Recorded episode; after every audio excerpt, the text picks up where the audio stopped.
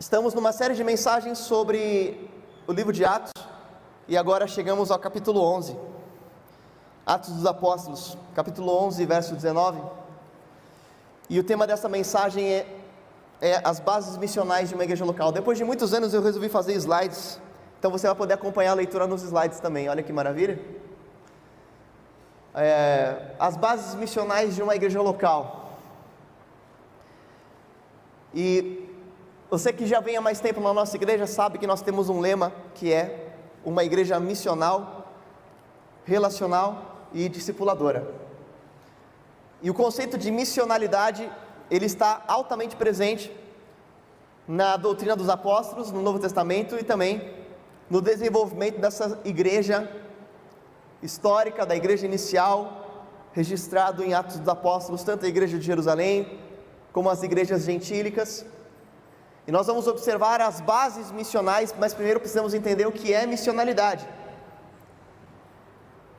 A nossa igreja ela tem como visão essa declaração, uma igreja bíblica comprometida com a glória de Deus e a sua missão para esse tempo, gerando discípulos de Cristo por meio de relacionamentos transformadores. Isso então nos leva ao nosso lema, uma igreja missional, relacional e discipuladora, ou seja, estamos comprometidos com a missão de Deus a missão de Deus é a sua glória. Deus não compartilha a sua glória com ninguém. A missão máxima de Deus não é salvar o homem perdido. A missão máxima de Deus é que ele seja glorificado.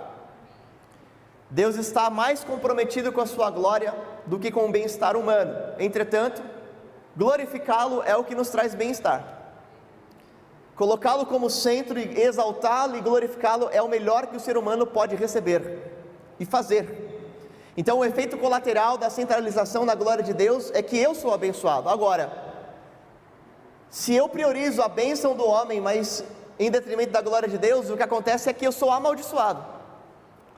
Eu sou amaldiçoado com o meu narcisismo, sou amaldiçoado com a minha meu egocentrismo. Sou amaldiçoado porque eu não percebo a evidência da beleza de Deus em todos os aspectos. Mas o que é então ser missional? Bom, eu tenho aqui algumas declarações. Antes de mais nada, é preciso desconstruir a ideia de que ser missional é ser missionário, não é isso que a gente quer dizer. Embora sejamos uma igreja de muitas atividades missionárias, e embora a ação missionária seja parte essencial da obra que Deus comissionou a igreja a realizar, mas ser missionário e fazer atividades missionárias é diferente de ser missional. Atividade missionária é quando eu empreendo esforços para um projeto específico para pregar o Evangelho em uma localidade chamada de não alcançada ou onde não existe um trabalho autônomo e autossustentável. Dentro da missiologia, fazer missões tem como objetivo a plantação de igrejas locais autóctones, autossustentáveis, autoteologizadas e autopropagadoras. Isso principalmente na nossa eclesiologia batista, que zela pela autonomia da igreja local.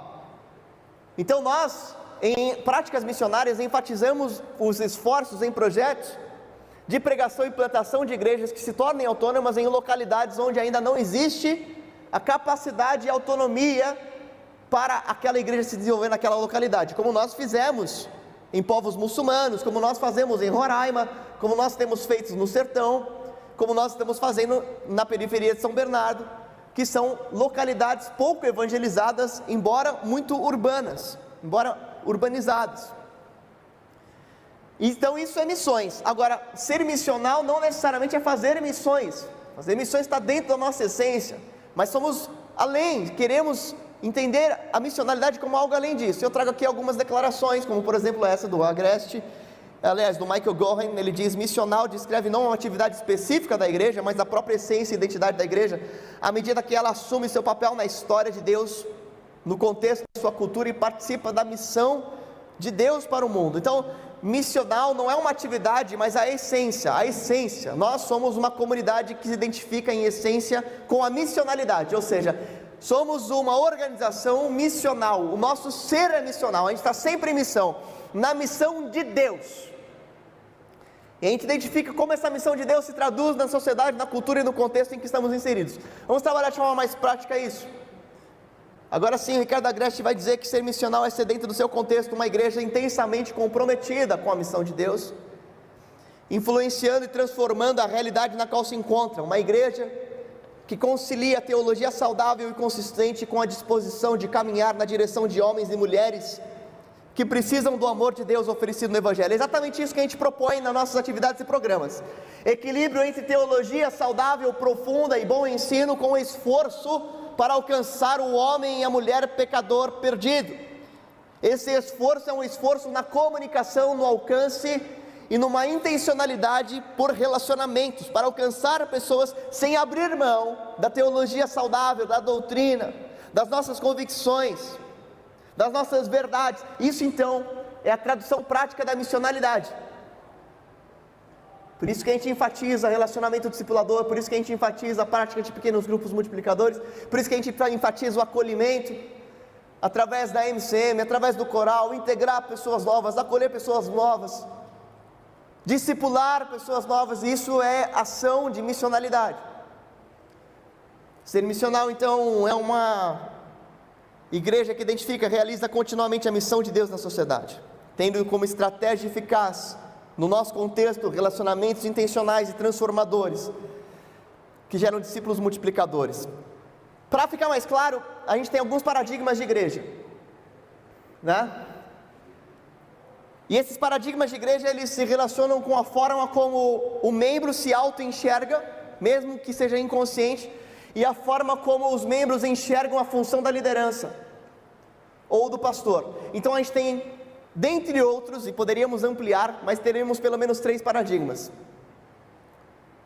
Igrejas em que os membros são pacientes, igrejas em que os membros são consumidores, ou igrejas em que os membros são de fato discípulos.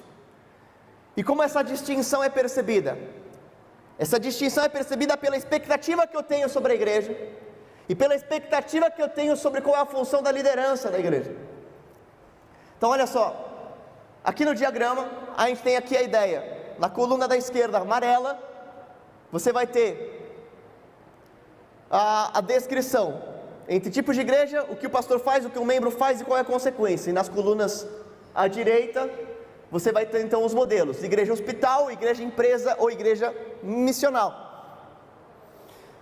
Dentro de um conceito de uma igreja que vive sob o paradigma de uma igreja hospital, e embora muitos afirmem assim, a igreja é um hospital, eu acho que ela pode ter alguns aspectos hospitalares, né? Mas ela não se define em essência por isso. Porque se eu começo a chegar à igreja como hospital, o pastor então ele vai ter a postura de um capelão. Ou a liderança vai ser uma liderança de capelania. E a função da capelania é praticamente visitar, estar lá com o enfermo que está à beira da morte, né? Ou que está doente e se o pastor é um capelão, logo os membros são pacientes, estão enfermos, estão precisando sempre de cuidados, sempre de remédios, e o resultado, a consequência disso é uma criação de dependência ou uma retroalimentação de um sentimento de dependência, porque esses membros que são pacientes nunca têm alta e nunca são inspirados a cumprirem a sua missão. Eles sempre acham que alguém tem que fazer algo por eles. Agora, existe um segundo paradigma que é o paradigma da igreja empresa, que é muito comum também hoje, principalmente em épocas de mega churches, em épocas de igrejas empresas, igrejas de grande marketing, igrejas de grande avanço em todos os sistemas de marketing secular. E o conceito da igreja empresa, ele alimenta o conceito de que o pastor como presidente então é um grande businessman, é um grande empresário ele tem a visão estratégica, ele tem que saber como expandir, ele tem que saber como, como ser um diretor, como ser o CEO, como fazer a grande campanha de marketing. Ele cria slogans, cria marketing, o ano da promessa, o ano de Josué, o ano de sei lá do que. E vai criando lá os seus slogans e os seus marketings, porque o objetivo dele é conduzir e tocar uma empresa que angarie novos consumidores. Agora, se o membro se vê como consumidor, então ele tem também a ideia de que ele está lá para que a igreja lhe forneça um serviço e ele paga por esse serviço que normalmente é sua contribuição. O resultado disso é o egocentrismo e a infidelidade, né, congregacional, porque aquela pessoa ela vai migrar de empresa caso aquela igreja empresa não atenda suas expectativas de consumo. Então ela vai em busca de algo, de uma outra organização religiosa que lhe ofereça aquilo que ela almeja. Porque ela não está lá como igreja de verdade, ela está lá para consumir um produto. E isso muitas vezes é alimentado e retroalimentado pela liderança, pelos pastores, que estão sempre querendo fornecer o melhor produto para os seus espectadores. O melhor show, o melhor espetáculo, a melhor música, o melhor tudo. Aí nós temos então um conceito bíblico de igreja missional, que é o que queremos resgatar hoje nessa breve mensagem, em que a liderança ou o pastor ele é visto não como um capelão, não como um empresário, mas como um mentor, como um guia, como um treinador, como um coach, entre aspas, um bom coach, né? Porque eu odeio coach, né? Esses coaches atuais, mas o coach no bom sentido. O treinador, aquele que está lá capacitando, que está inspirando, que está influenciando, para quê? Para que esses membros sejam de fato discípulos, e qual que é a identidade do discípulo? Ele está servindo na missão, ele está produzindo na missão, ele está cumprindo a grande comissão, e então o resultado disso é a maturidade, ao invés do egocentrismo ou a dependência. Uma igreja missional é uma igreja que se entende como uma regimentação de pessoas que estão caminhando à maturidade em Cristo e expressam a sua maturidade pelo serviço, gerando discípulos em um caráter transformador. Tudo isso então nos leva ao texto bíblico de hoje, de Atos capítulo 11, dos versos 19 a 30, onde nós lemos: Os que foram dispersos a partir da perseguição que começou com a morte de Estevão se espalharam até a Fenícia, Chipre e Antioquia não anunciando a ninguém a palavra que não fosse judeu. Olha só, a característica da galera que se espalhou em Atos 8:1, por causa da perseguição, eles se espalharam, saíram de Jerusalém. Mas a característica deles é era, era que eles não pregavam o evangelho para quem não fosse judeu. Aí que acontece? Alguns deles, porém, que eram de Chipre e de Cirene, e que foram até Antioquia falavam também aos gregos, anunciando-lhes o evangelho do Senhor. Então você tinha um grupo lá, você tinha a maioria que não falava nada, não pregava o evangelho, porque ele, a galera não era judeu. Agora tinha um grupo que pregava o evangelho para os gregos, anunciava o evangelho para eles. E o que aconteceu entre esse grupo? Diz que a mão do Senhor estava com eles e muitos creram, crendo o quê?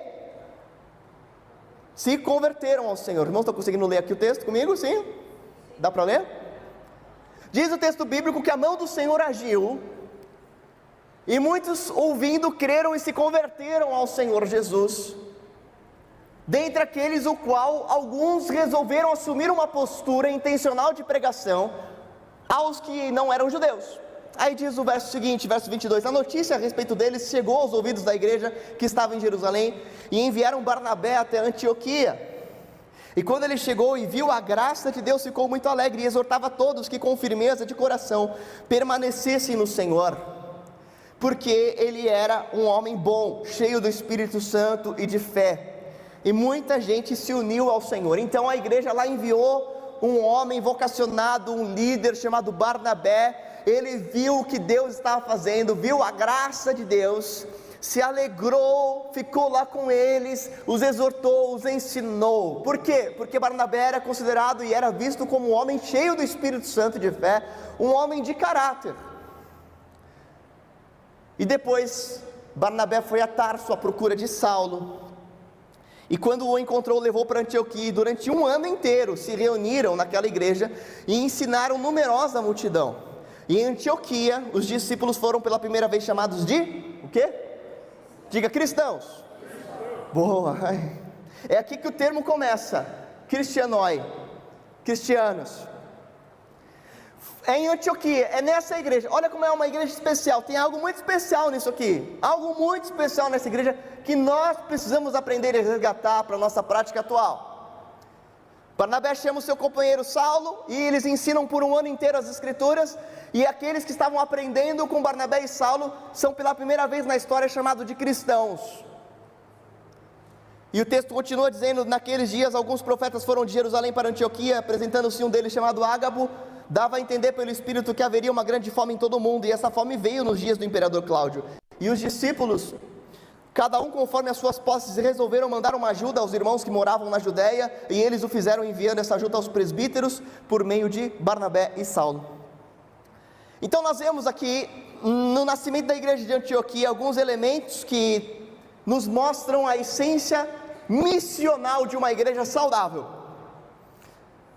Em resumo, uma igreja bíblica, missional e relevante em nossos dias é uma igreja que está comprometida com a missão de Deus, a partir de um envolvimento intencional no alcance de novos discípulos, na ênfase pela expressão do caráter de Cristo, na exposição bíblica, fiel e ortodoxa e em atitudes de compaixão e graça na comunidade. Eu quero trabalhar aqui brevemente com os irmãos alguns princípios que nos fazem uma igreja saudável, uma igreja missional princípios que devemos perseverar como igreja, como organismo e como indivíduos, como pessoas. O primeiro deles é o princípio da intencionalidade na missão. Nós vemos então em Atos capítulo 11, versos 19 a 21 que alguns observaram e começaram a pregar intencionalmente aos gregos, aos que não eram judeus. Está lá no verso 19 e 21. E a mão de Deus estava com eles e muitos se converteram. Enquanto alguns ignoravam a pregação do Evangelho aos gentios, outros resolveram intencionalmente se relacionar com os gentios, conversar com os gentios, pregar o Evangelho aos gentios, porque observaram aqueles gentios não judeus como o alvo, o campo da sua missão. Isso nos mostra que o primeiro elemento da missionalidade é a intencionalidade em relacionamentos para conduzir pessoas que nem sempre são vistas como alvos da nossa ação, conduzir essas pessoas a serem pessoas que vão crer em Jesus Cristo. Em outras palavras, é aproveitarmos essas oportunidades, resgatarmos a intencionalidade em tudo o que fazemos e percebemos que nós não estamos no mundo a passeio, que nós temos uma missão e que cada dia abrem novas oportunidades para cumprirmos ela. Nem sempre nós estamos atentos ou abertos para perceber quais são os alvos da missão de Deus ao nosso redor, ou quem são as pessoas que o Senhor quer salvar ao nosso redor. Quem são as pessoas onde o Espírito Santo quer agir? Quem são as pessoas que o Senhor está trabalhando, falando, preparando os corações? E o Senhor te colocou em contato com essas pessoas, mas a falta da intencionalidade em nossos corações nos faz perder essas oportunidades. Nos impede de pregar, nos impede de construirmos relacionamentos que serão pontes para que eles vejam e creiam no Evangelho de Jesus. A intencionalidade é fazer da missão um estilo de vida todos os dias. Eu me lembro, no começo do meu ministério, né? já há bastante tempo. Eu ainda estava plantando uma igreja em Osasco, isso em 2008. Mas eu trabalhava numa empresa de tecnologia no centro da cidade. E para mim a missão era tudo, eu vivia a missão em todo o tempo. E eu ia para aquela empresa orando, falando: Senhor, me dá hoje oportunidades de falar o teu evangelho, me dá hoje oportunidades de comunicar o Senhor Jesus para alguém. Para mim, ir para a empresa não era um lugar onde eu trabalhava, era um lugar onde eu cumpria a missão. Eu ia subindo lá as escadas falando assim: Senhor, me dar hoje uma oportunidade de falar com alguém sobre o teu amor. E todos os dias o Senhor me dava a oportunidade de orar com alguém, de conversar com alguém, de evangelizar alguém. Porque para mim eu ia com essa intenção. Aí a gente começou a fazer estudos bíblicos toda segunda-feira, Evangelho de Mateus, capítulo a capítulo. Aí os meus colegas de trabalho começaram a, a me chamar para conversar depois, e um deles me chamou para fazer o casamento dele, fiz lá o casamento dele. Alguns deles eu me encontrei aqui ó, quase 20 anos depois, para conversar que agora ele está firme numa igreja, fruto daquela época de 18 anos atrás. Intencionalidade é assumir a missão como estilo de vida. Você não está no mundo a passeio. Onde você está, o que você está fazendo, onde você mora, onde você trabalha, você tem um propósito e precisa ser resgatado uma intenção e você precisa enxergar os alvos da missão ao seu redor. Precisamos orar por isso diariamente, amém? Agora, outro aspecto da saúde espiritual de um discípulo, de um crente, de um indivíduo, de uma igreja, é quando nós temos a percepção da graça ou a visão da graça, né? O que, que isso significa? Nós vemos lá em Atos 11 nos versos 22 e 23 que quando Barnabé chegou lá, ele os animou e ele viu a graça do Senhor. Diz o texto bíblico: e ele vindo a, vendo a graça do Senhor, Barnabé ficou alegre. Interessante que nem sempre a gente está vendo onde Deus está agindo. Percepção da graça é essa capacidade de se alegrar quando eu vejo onde Deus está trabalhando, o que Deus está fazendo, como Deus está transformando corações. E às vezes eu estou tão alheio à realidade da missão que eu não celebro, que eu não me regozijo com as coisas que Deus está fazendo e eu não dou atenção para essas ações de Deus. Barnabé, como um homem sensível à voz do Espírito Santo, percebeu a ação graciosa do Senhor em meio aos gregos. E o que, que ele fez? Ele resolveu centralizar os seus esforços no cuidado e no ministério com os gregos. Ele queria estar onde Deus estava. Ele queria fazer o que Deus estava fazendo. Às vezes a gente coloca muito esforço onde Deus não está. E ignora o que Deus está fazendo. Ignora a ação da graça de Deus ao nosso redor, porque a gente está focado, cego, de insensível à voz do Espírito Santo. Ter uma visão da graça envolve identificar o que Deus está fazendo no mundo e se inserir nesses propósitos. Entre nós, Deus está fazendo muitas coisas. Deus nos deu uma enorme oportunidade de plantar uma igreja lá em Santo André, a Igreja Batista Novo Tempo, coisa maravilhosa. Deus nos deu essa graça, vamos. Deus está nos dando a graça de plantar uma outra igreja lá em São Bernardo. Vamos, vamos abrir. Deus está agindo, salvando corações. Eles vão ter batismos lá também no, sábado, no domingo que vem. Deus está salvando vidas, o PGM deles já se multiplicou lá. Deus está agindo algo grandioso, vamos entrar com tudo lá. Vamos ver o que Deus está fazendo. Quais são as ações do Espírito Santo? Vamos ter essa sensibilidade como Barnabé tinha. Onde o Senhor tem agido em nós através de nós? Nós precisamos perceber quais são os corações que estão abertos e que estão ensináveis e investir tempo, porque assim, uma vez que eu identifico onde o Senhor está agindo, em quem o Senhor está agindo, agora eu preciso priorizar isso.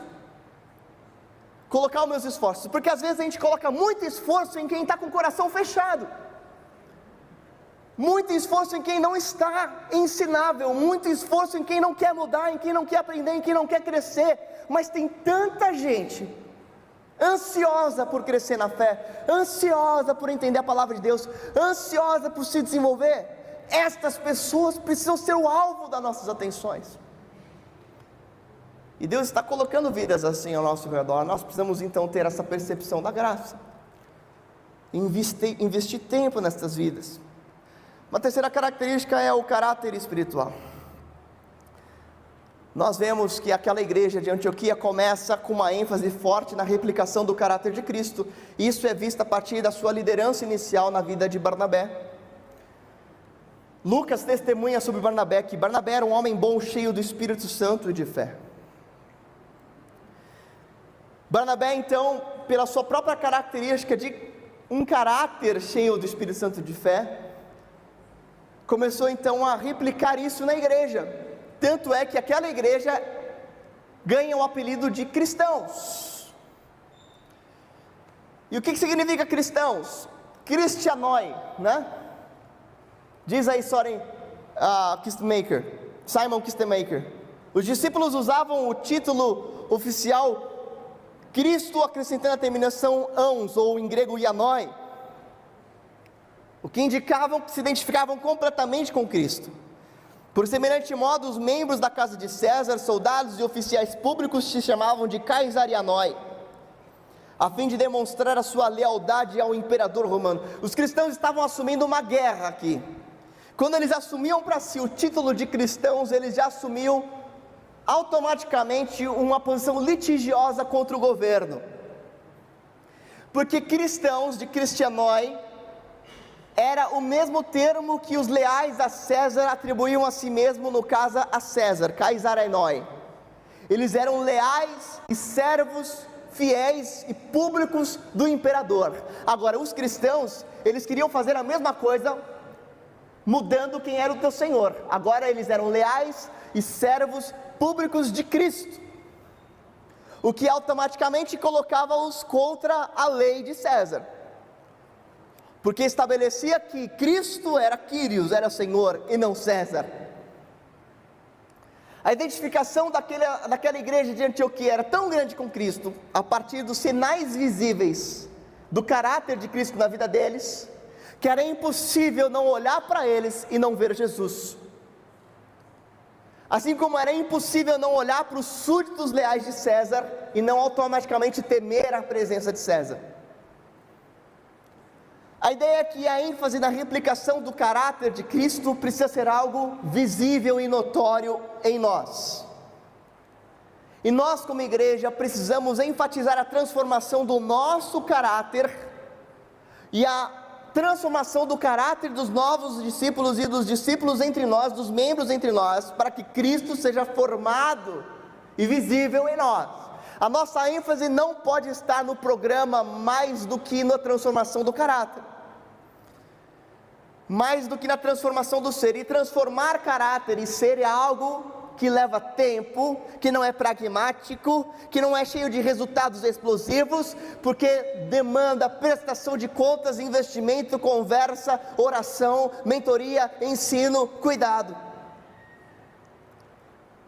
Algo que tem a ver com, com caráter é que o indivíduo seja tratável e transparente, coisa que é muito rara entre pessoas religiosas, pessoas que estão acostumadas com o ambiente religioso.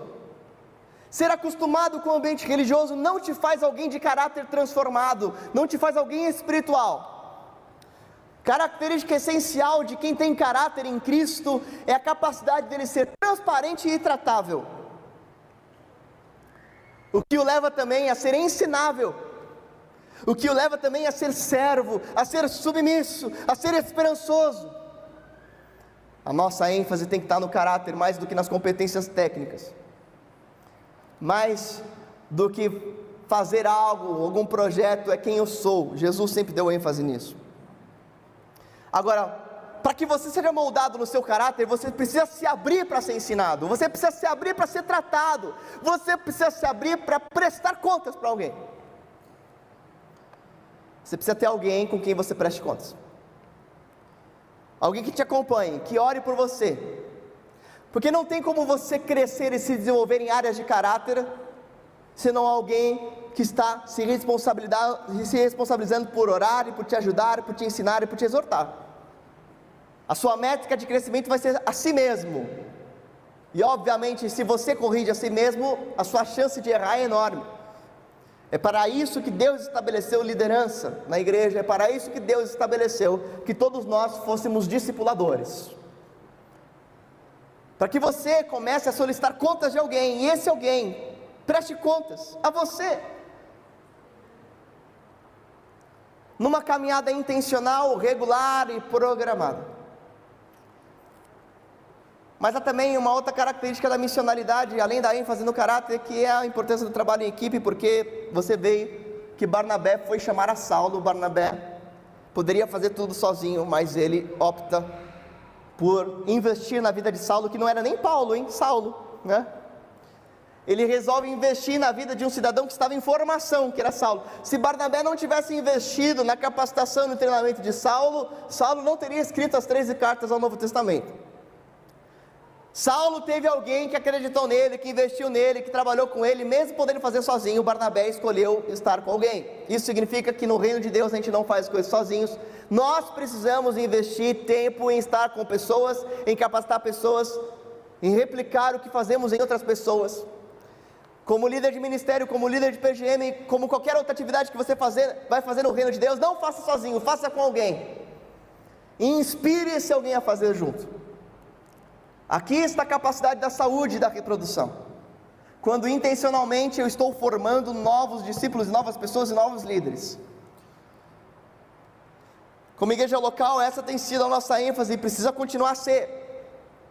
Nós enfatizamos que cada líder de PGM tem como finalidade essencial replicar a si mesmo, formar um novo líder, alguém que vai se comprometer com o cuidado de novos discípulos e o discipulado de pessoas.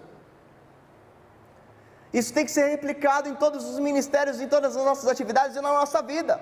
Como pais, nós precisamos replicar o caráter de Cristo em filhos. Como maridos, replicar o caráter de Cristo na esposa, de uma forma intencional. Se eu não estou reproduzindo isso e formando isso e dedicando tempo para isso, eu não vou manter saúde, porque eu só cresço quando eu estou ensinando. Agora, quinto elemento da missionalidade é o ensino da palavra, e nós vemos que aquela igreja então tinha uma forte ênfase. Atos 11, 25. Durante um ano inteiro, Barnabé e Saulo se reuniram com a igreja e ensinaram a muitos. E aqui eu trago aqui uma ênfase que nós não podemos perder que é a importância do ensino bíblico em nossa comunidade, seja coletivamente, seja no púlpito, seja nas classes de escola bíblica, ou seja individualmente. E temos adotado nesses últimos anos um, uma prática de pregação expositiva, ou seja, nós estamos pregando expositivamente, capítulo a capítulo, livros da Bíblia. Aqui no púlpito na escola bíblica, nós queremos destrinchar, compreender, revelar e expor todo o conteúdo das Escrituras.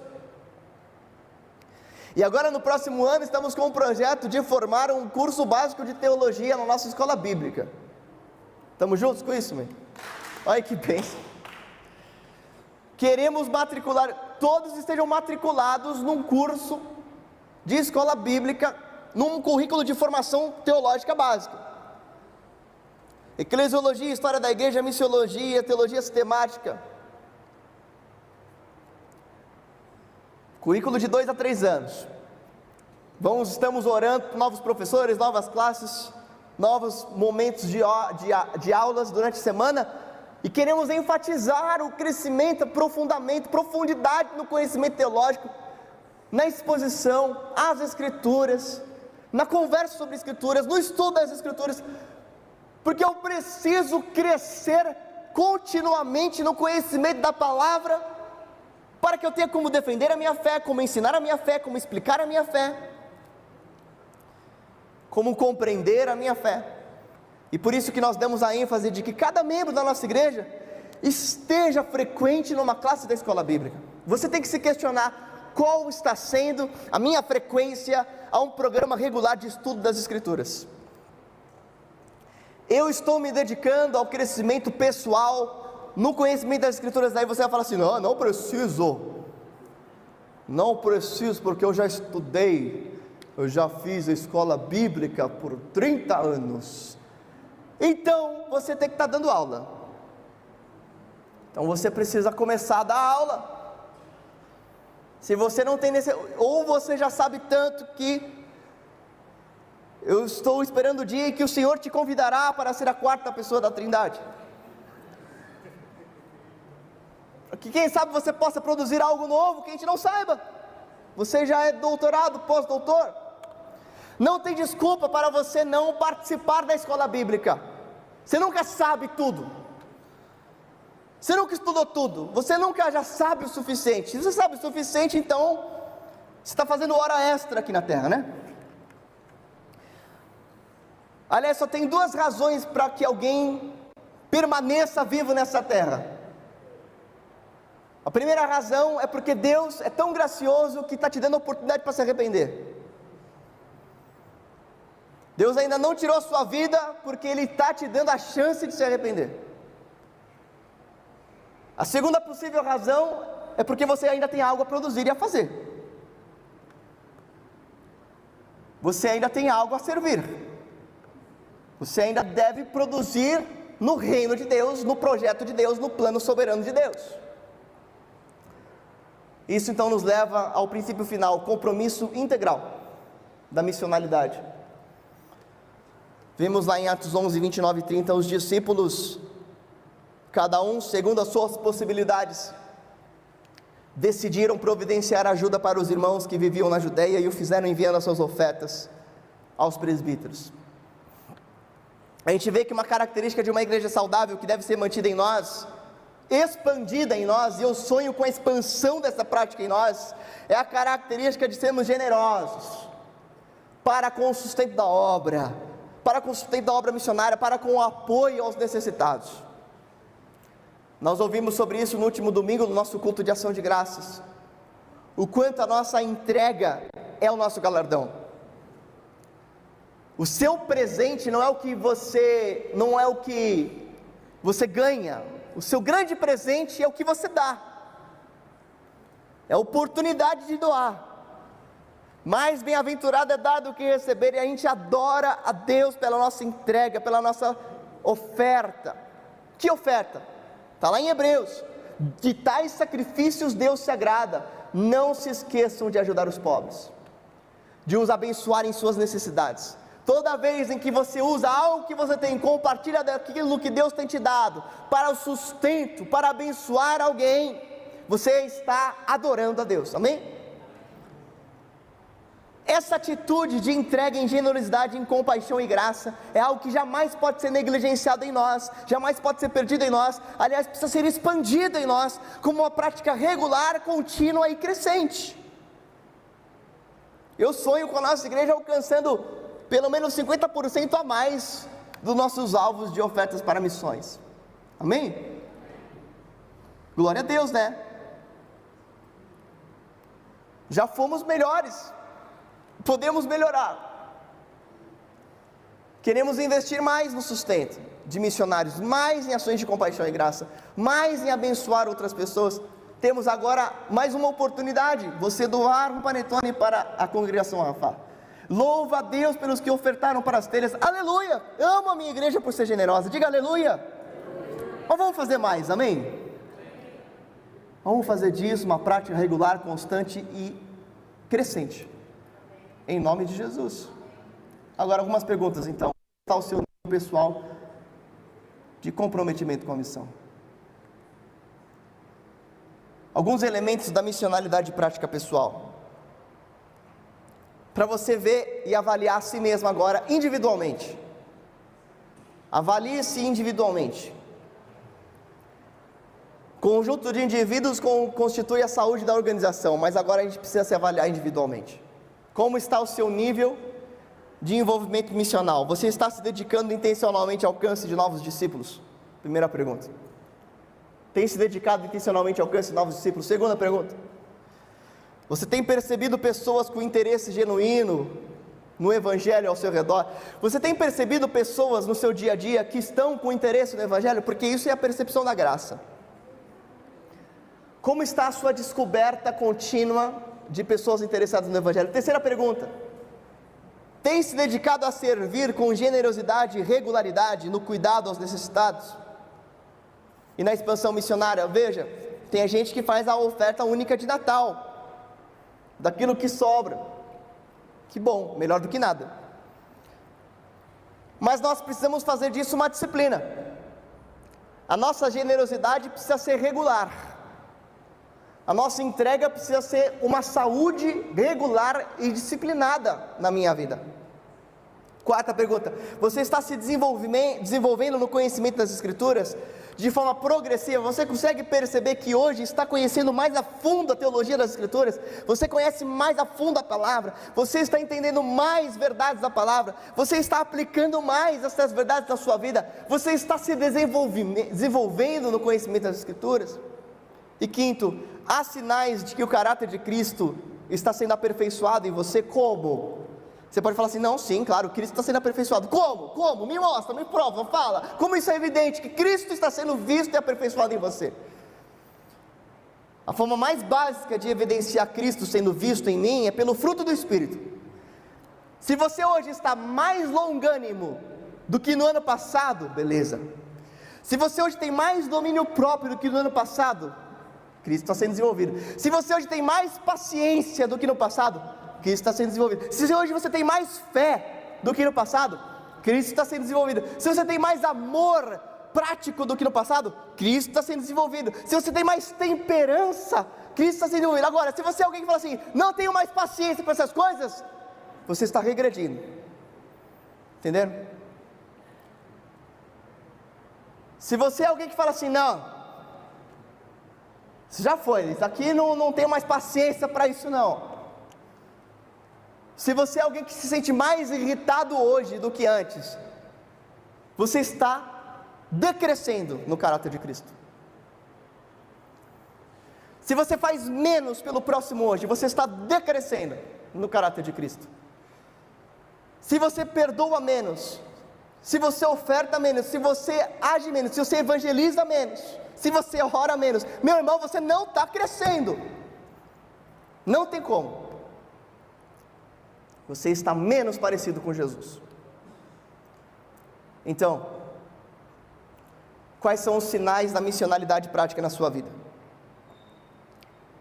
Vamos orar. Agora, nós, como igreja, temos o compromisso de te fornecer todos os elementos para que você pratique isso nós temos o compromisso de te fornecer conteúdo bíblico e capacitação bíblica, nós temos o compromisso de viabilizar que você oferte e ajude aos necessitados e a obra missionária, nós temos o compromisso de viabilizar que você sirva e evangelize, nós nos comprometemos em viabilizar tudo isso, mas a gente não pode fazer por você. A gente não pode te obrigar, a gente te fornece o alimento, mas a gente não pode colocar goela abaixo a comida em você. O alimento está aqui disponível, agora você precisa se alimentar. As ofertas estão disponíveis, agora você precisa ofertar. Novos discípulos estão chegando, agora você precisa abraçar, acolher e cuidar. Há coisas que no crescimento espiritual e pessoal que só vão ser feitas se você fizer, se você tomar a iniciativa. O seu divino poder nos concedeu tudo o que precisamos para a vida e para a piedade. Portanto, esforcem-se para acrescentar à vossa fé o conhecimento, a piedade e a paciência.